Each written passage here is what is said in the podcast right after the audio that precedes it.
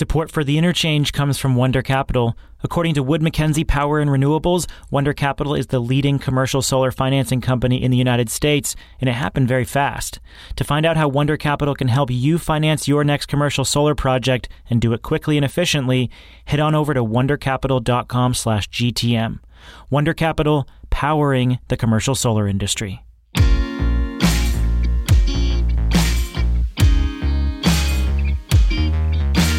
This is The Interchange Conversations on the Future of Energy from Greentech Media. I'm Stephen Lacey. Welcome. This week, forget everything you think you know about solar. A growing body of research and real world experience shows that solar can be a flexible, dispatchable resource, and it can rival gas plants in providing grid regulation services without batteries. And so this gets us to familiar territory. We've had the technology to allow solar and wind to do this for years. How do we open up markets then to unleash their full potential? My co host Shayle Kann is with me from Berkeley, California. He's the Senior VP of Research and Strategy at the venture capital firm Energy Impact Partners. Hello, Shayle. Hey, Stephen. Happy New Year.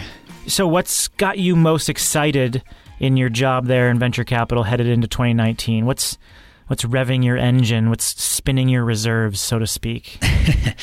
uh, well, I mean, my spinning reserves in general are just that my favorite thing about my job is that I'm supposed to learn for a living. And um, one of the nice things about this current universe that I inhabit is that my uh, mandate is to go learn about things that I don't know as much about. So I'm learning about whole new areas, been spending a lot of time trying to understand what the deal is with smart cities for the past few months. And, uh, you know, I came into it as a bit of a, a skeptic and I'm coming out of it um, as a real believer um, in certain conditions. So, continuing to learn about that, looking at things like um, emergency preparedness and response and how we deal with the natural disasters, and then obviously continuing to focus on all the things that that we've been looking at for years around the decarbonization and decentralization and digitization of the electric grid.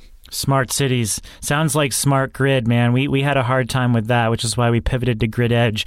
I'm still not sold on the umbrella of smart cities, although the applications are very compelling. Yeah, I mean, people have started to use different terms for it. Sometimes people just call it GovTech, which might actually be a, a better Ooh. way to frame it. Yeah, I mean, it's you know, so I agree with you. I think that like the term might be a little bit overworn, which is why I came into it a bit skeptical. But I've just learned about a million different areas in which um, government can be made more efficient and citizen engagement can be better communications can be better for customers you know resiliency can be improved using technology. And so there's a lot there whatever you want to call it.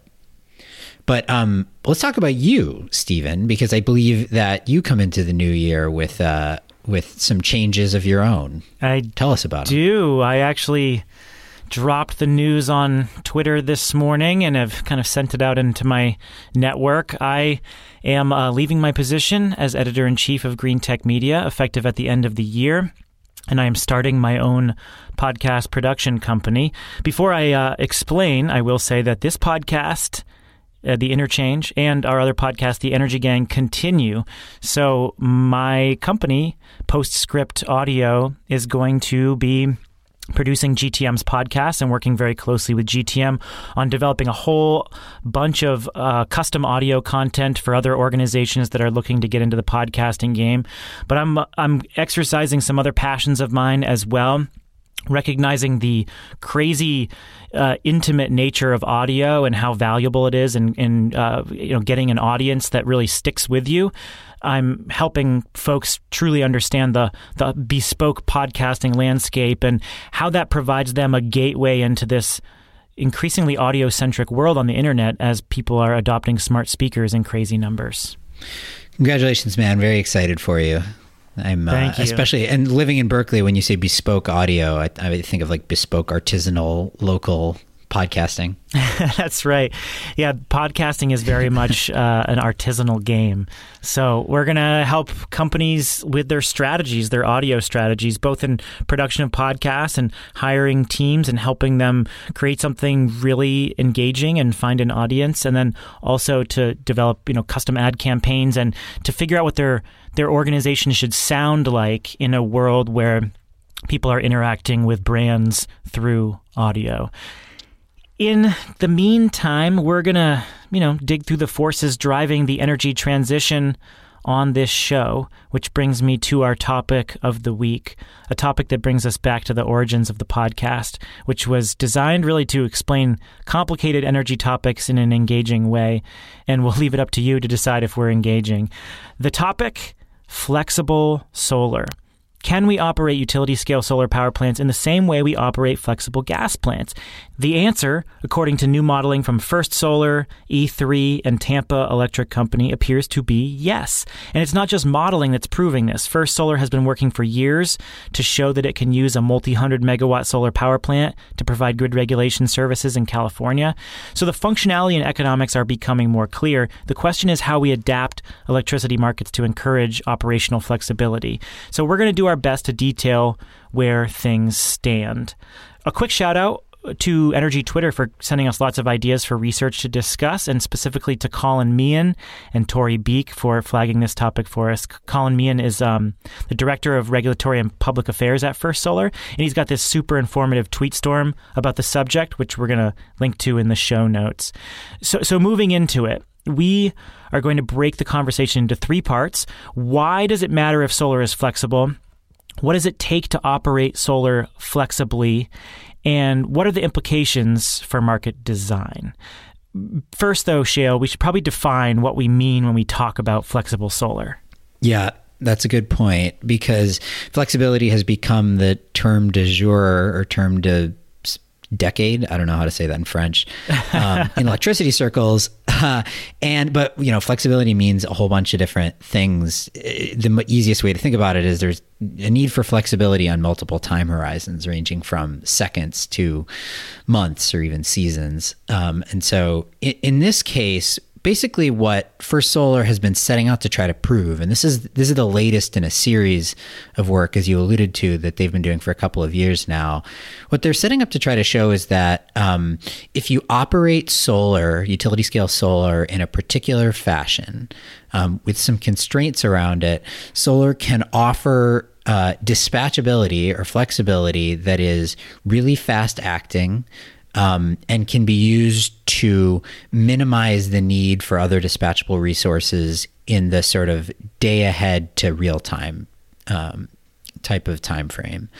And so we could talk about exactly what that means and what that enables. But what they mean is to essentially um, offer to curtail solar strategically as opposed to curtailing solar out of necessity which is what happens today um, when there's overgeneration. And by curtailing strategically and then setting some parameters around that, you can either um, ramp down the amount of solar to avoid overgeneration or potentially ramp up the amount of solar, basically, you know, saying you could have curtailed, but you won't anymore.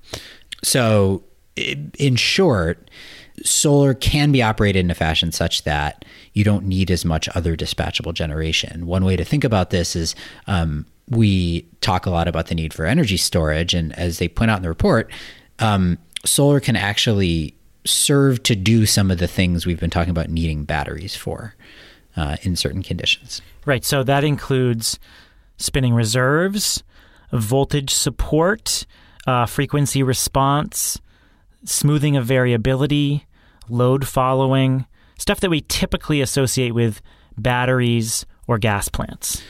Yeah, and and solar can't do all of it, um, but it can do more than none, which is generally what it is currently being operated to perform. And it's very exciting technically, although it's not that new.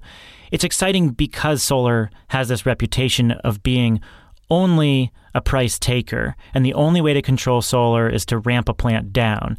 And this growing body of research and actual real world experience shows that that is not the case. And there's this whole exciting potential for how to use solar plants in a different way that could effectively double the penetration of solar in certain grids. I mean, if you can use solar more dynamically, then it really allows you to expand the portfolio of PV projects in a, in a much broader way.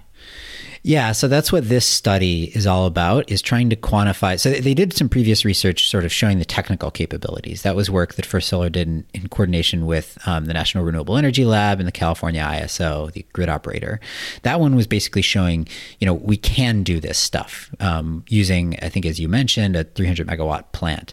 This one is an economic calculation saying we know we can do this stuff. Now, what is the economic value and the economic impact of operating solar in this fashion? Um, and and both in terms of fuel cost savings, what else would we not need uh, to generate, and in terms of solar penetration and sort of the, the, levels of economic penetration that make sense.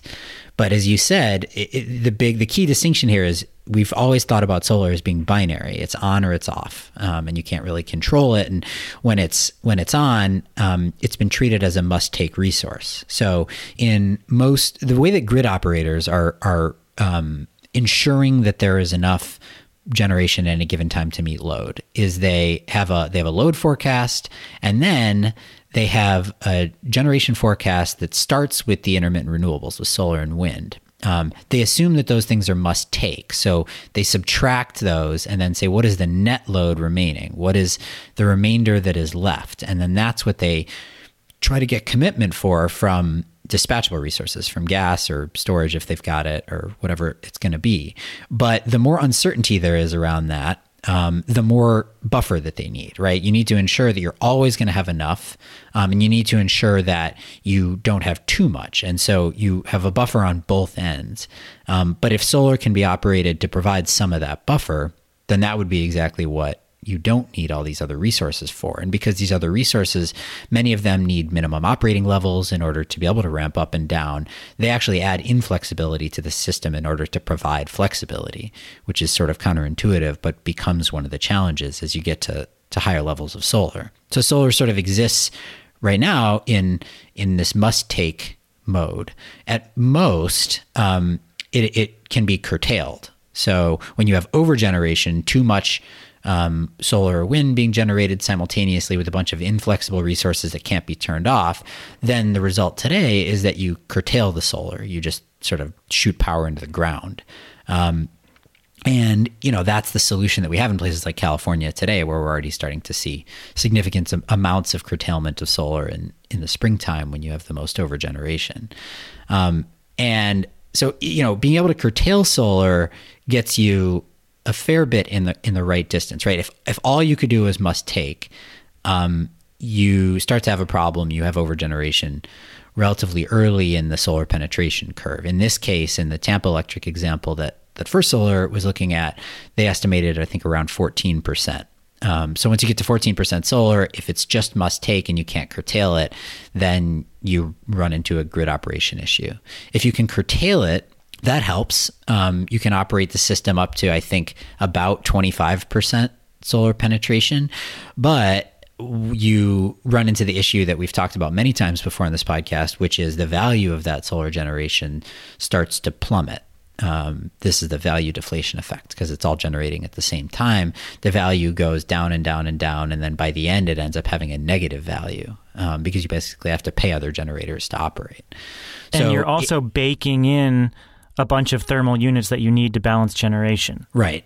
And so in this case of the Tampa electric example, so they, they sort of show that you can get to 25% solar penetration just by curtailing, but you end up curtailing upwards of 20% of all of that solar generation, which just economically speaking, if you're curtailing 20% of your power, um, that's a big negative impact. And then meanwhile, you, as you said, you have to have all these thermal generators that are sitting there at the ready to ramp up or ramp down as necessary. And then and then this value deflation becomes really acute above 23% penetration. The marginal value of solar is actually negative because of the extra fuel costs needed to bring other generators online or keep them running in the background. Yep, that's right. So before we go into the two modes of operation that they modeled out here, let's talk about why they focused on Tampa Electric Company. Um, so TECO has a peak demand of five gigawatts, and they have a, a, resource mix that looks similar to other resource mixes around the country 60% combined cycle gas, um, 20% from gas steam turbines, 30, 13% from coal steam and integrated gasification and combined cycle units. And they have a bunch of solar in the queue here. So they're going to um, add 600 megawatts of solar plus some batteries here pretty soon. And they have a, a fairly isolated transmission network. So it offers a unique snapshot. So, with that in mind, what did they end up doing? Right. So they end up modeling out sort of dispatchable solar in, in two different scenarios. The first one is just what they call downward dispatch mode. And then the second one is what they call fully flexible. And I'll just describe the, the differences. In downward dispatch mode, basically what they're, you know, if you're um, a grid operator and you treat solar as must take, um, you have to watch out for either either situation which creates the same outcome, which is solar production spiking more than you expected. Um, so there being all of a sudden more solar generation than you expected, or demand shrinking faster than you expected, um, or both at the same time. And then the result of either of those is the risk of overgeneration. In order to avoid that, you have to create foot room um, which means you sort of need a buffer on the bottom end, which you need to pay other resources for. What they're saying here in downward dispatch mode is what if you use the foot room that is available in a within the solar resource itself by basically saying we will un, we will um, ahead of time commit to a, a sort of maximum level of production. We will we will hold some um, the maximum so that if solar generates more than expected, it doesn't actually go into the grid. And simultaneously, you could do the same thing if called upon um, because the demand shrinks. In other words, you don't need to look outside of the solar resource in order to provide that foot room. Right. So before we go on, there are just two concepts we need to flesh out a little bit more. Uh, you mentioned footroom, and footroom is the right for operators to turn off generators in order to avoid oversupply. Or, or ramp them down. Or ramp yeah. them down. Right exactly. Right. mostly ramp them down not necessarily turn them off. And then headroom is the right to ramp those generators up so you don't have power shortages. That's that's the the gist of headroom and footroom Basically, yeah. Just think of think of there being a buffer on both sides because you need to ensure at all times there is sufficient generation, that's your headroom, and that there isn't over generation, and that's your footroom. Yeah. So I guess I'm a little confused. Well, I'm going to step in as the listener. If I'm listening to this explanation, how is downward dispatch different than just straight up curtailment? I think it's because your forecast it's it's built into your forecast ahead of time. It's committed by the resource. Um, ahead of time as opposed to just saying oh there's overgeneration i'm going to curtail now because you commit it ahead of time um, then it makes it such that the grid operator does not need to get a different resource to commit it ahead of time. Either way, you need you need this downward dispatch because you need the foot room. You need to ensure you're not going to have overgeneration. If solar isn't committing to it, then you're going to have another resource that's going to have to be able to say, "I will I will ramp down. If solar commits to it directly, um, then you don't need to to look outside. Okay, then to break it down to its most simplistic explanation, it's all about scheduling, scheduling that curtailment. And if you can schedule, you can plan, and that prevents you from having to dispatch more thermal generators uh, that are able to plan ahead. You're basically putting solar plants on equal footing with thermal generators.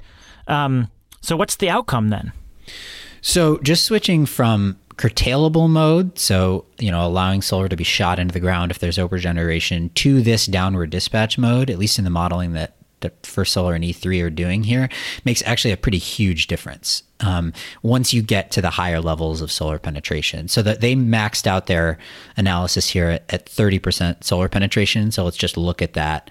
Um, point in time, you would basically curtail about half as much solar as a result um, in the downward dispatch mode. So you go from in the curtailable solar scenario, it's over 30% of the solar generation becomes curtailed, uh, which is just a ton, down to about 16%.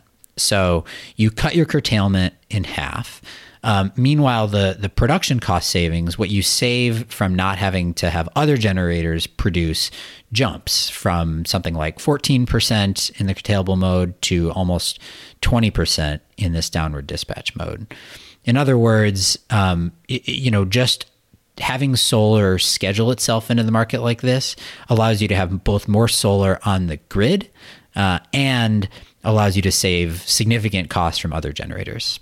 Yeah, it's it's counterintuitive. By saying you're going to curtail, you reduce overall curtailment.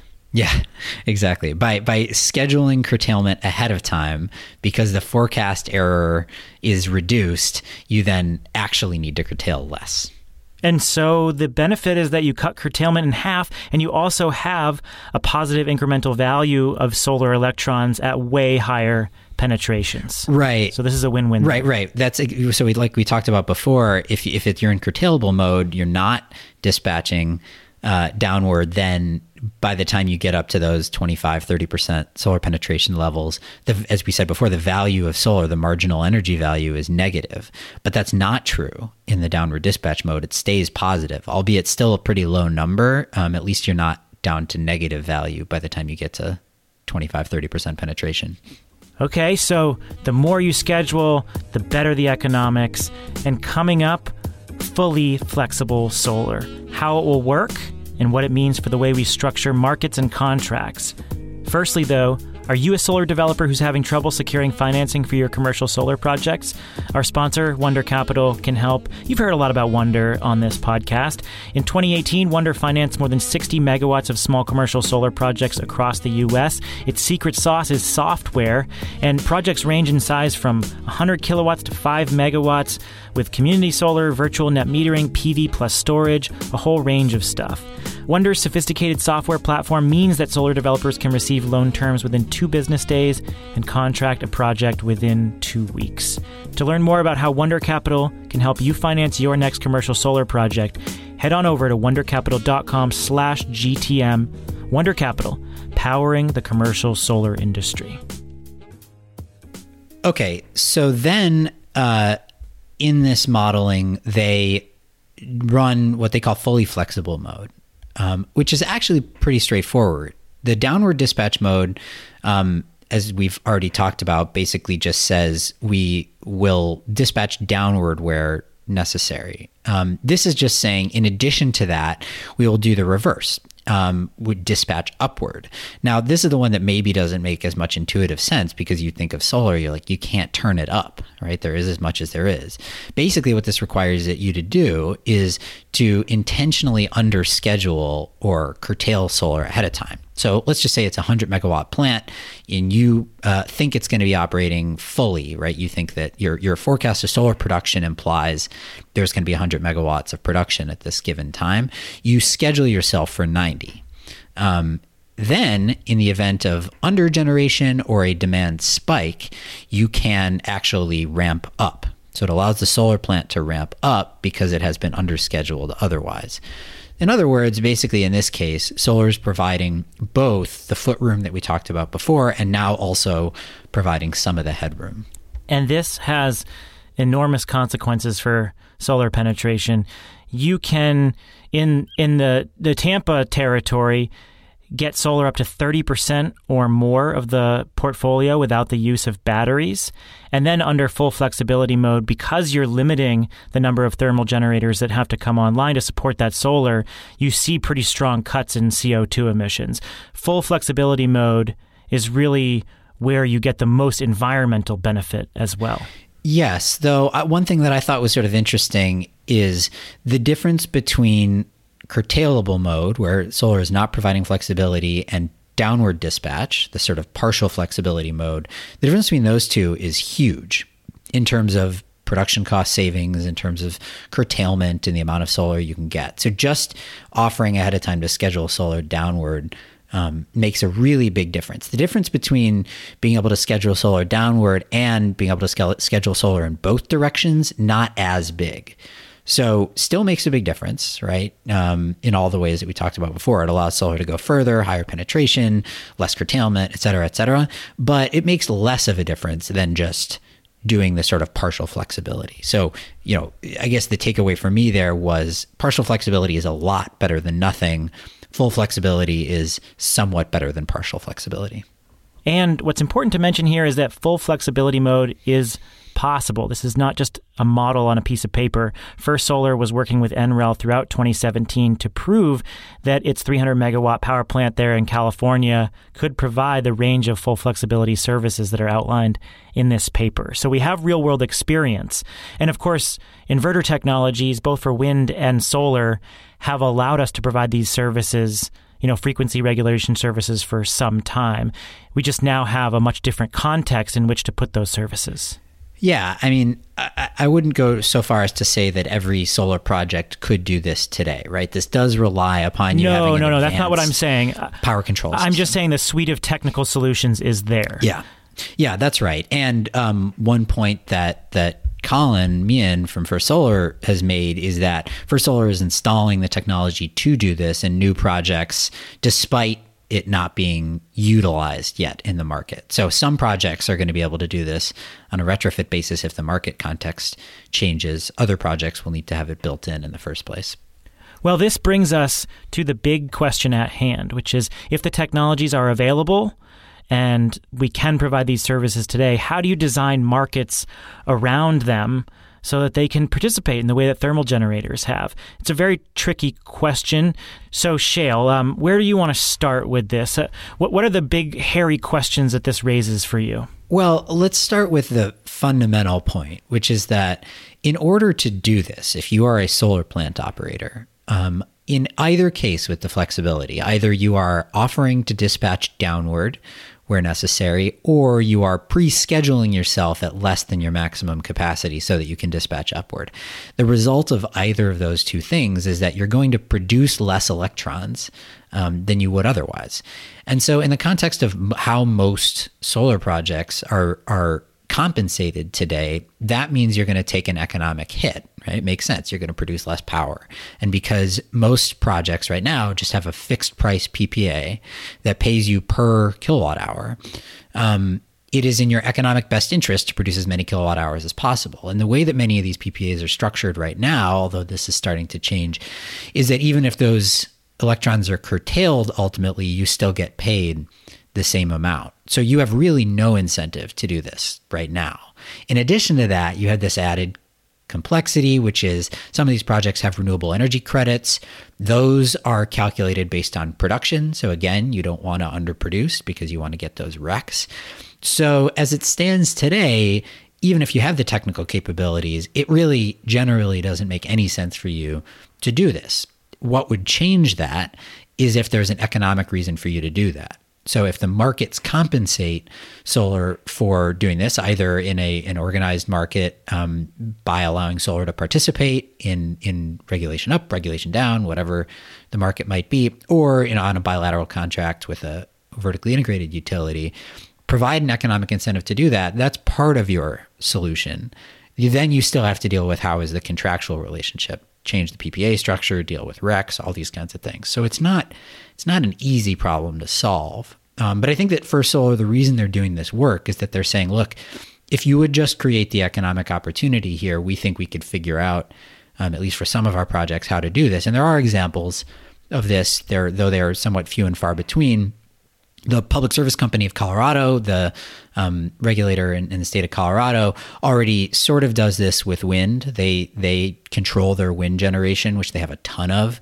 Um, both up and down for regulation reserves. So, it, you know, it's not unprecedented, but it's it creates complexity both in the contractual relationship and in the the market structure. Yeah. And by the way, they've been doing that with wind farms since the 80s.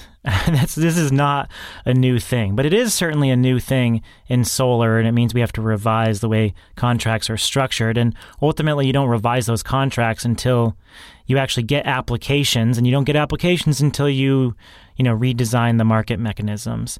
Um, right. A simple example of the sort of market structure challenge that um, First Solar points out in the report is that some wholesale markets don't separately procure the up and the down dispatch. Um, they procure sort of in one single product for up and down. But as we've talked about, you know, and as you can imagine with solar, it's much cheaper to dispatch down to say we will um, dispatch down ahead of time if necessary than it is to dispatch up, which requires you to by default under schedule your solar. So you know, a simple fix, a relatively simple fix, would be for markets to separate those two products, which some of them already do and others don't. But it's those kinds of nuances that are going to make the difference in determining whether there's, you know, any economic rationale to operate solar flexibly. So, a crucial piece of this report is how much solar you can get without the use of batteries. And under the full flexibility mode, you can get 30% or more of solar generation without the use of storage. I want to unpack that a little bit more. Does this mean that across the country, we don't really even have to be worrying about batteries? That, that solar can become a huge portion of the energy mix without the assistance of storage? I mean, yes and no. Eh, first of all, 30% is not super high penetration of solar, right? And in some markets, we're, we're going to be approaching that before too long, like California. And so, if you want to get to even higher penetrations, batteries become more and more important, and then you need different kinds of batteries. You know, so this isn't a it's not a case against energy storage in general, and especially in the long term. But I do think um, that it's making the case that uh, energy storage is not the only zero carbon solution to some of the flexibility challenges presented by increasing penetration of renewables. And you could imagine a situation if the markets were structured differently and these contracts started to get negotiated differently, where uh, the flexibility of a solar resource is actually competing with energy storage to provide the same service. And I think that's a good thing, right? Whichever one is cheaper, more efficient to provide that service should do so and will allow us to get further down the decarbonization path. So it creates a potential partial competitor for energy storage, but uh, but I don't think you know negates the need for it in the long term. Implicit in this is another competitive question. Who can provide these services better? Distributed resources or utility scale resources? Utility scale solar, which is, you know, First Solar's bread and butter. And Colin Meehan alluded to this in his tweet storm. You know, uh, markets like New York are focused on DERs providing these services, but First Solar, of course, thinks that utility scale solar is a much better option. What does this tell us about which set of resources can do a better job?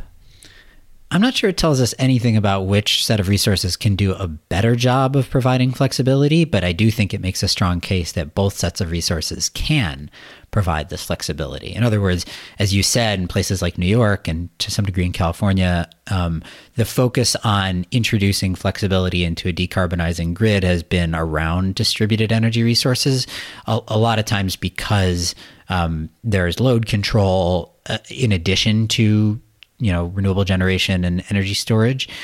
Um, and so the assumption has been that's an easier way, you know, deal with the demand side. This is saying deal with the bulk supply side also, and you can do that with solar on its own. So you know it should be in the mix. I don't know.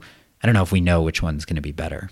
Safe to say there are more unanswered questions than answered ones. The technical piece is there.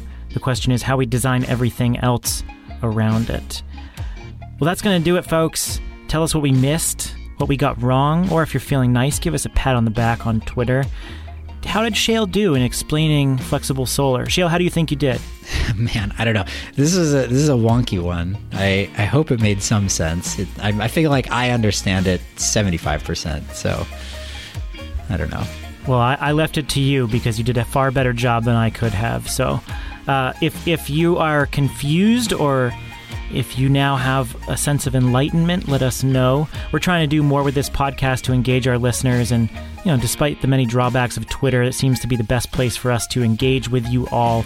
So hit us up at Interchange Show or find Shayle and myself there. As always, you can do us a huge favor by giving us a rating and review on Apple Podcasts. It is a major rankings booster. It spreads the word about the energy transition to more and more people. So thanks for that in advance. And of course, we really appreciate you listening. With Shayle Kann, I'm Stephen Lacey, and this is The Interchange Conversations about the Future of Energy from Greentech Media.